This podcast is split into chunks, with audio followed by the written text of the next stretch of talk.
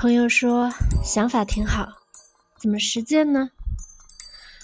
我也问了自己这个问题无数次，却一直没有想出一种商业模式与盈利的方法。我的目的很简单：第一，创造一个自己的企业，可以销售服务，可以销售方案，这样就能很好的满足自己成为咨询师的职业梦想。第二，企业的性质会要求员工全球各地搜集产品与服务的素材，就像游学的项目开发与前期踩线一样，这样就能完美的将自己的环球梦想与事业发展联系到一起，并且乐此不疲，奋斗终身。第三。企业需要创造适当的利润，以支持参与者的日常生活开支以及业务的拓展需要。现在的难点就在于利润，而这又会回归到业务本身，提供怎样的产品与服务。我曾经想过，我去当别人的出差专员吧，任何事我都可以做。可问题是，别人不放心交给自己做呀。我也想过做游学产品的资源开拓代理，或某个产品的销售代理，以外包的方式承揽别家企业的业务模块。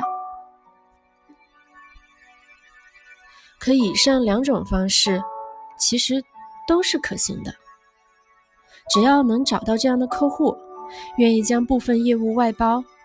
咱们拿结果说话，只要成功，就可以以低于员工出差的成本，办成更高质的业务。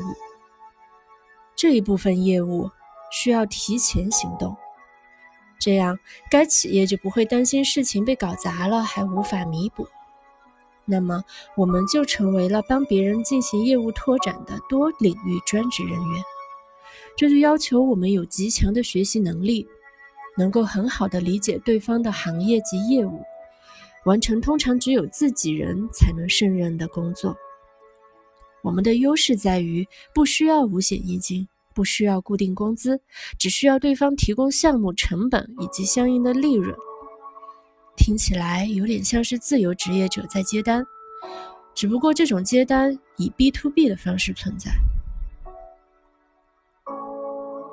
这种客户包括但不限于有跨国业务的外贸、翻译、游学、留学、移民、地产公司等等。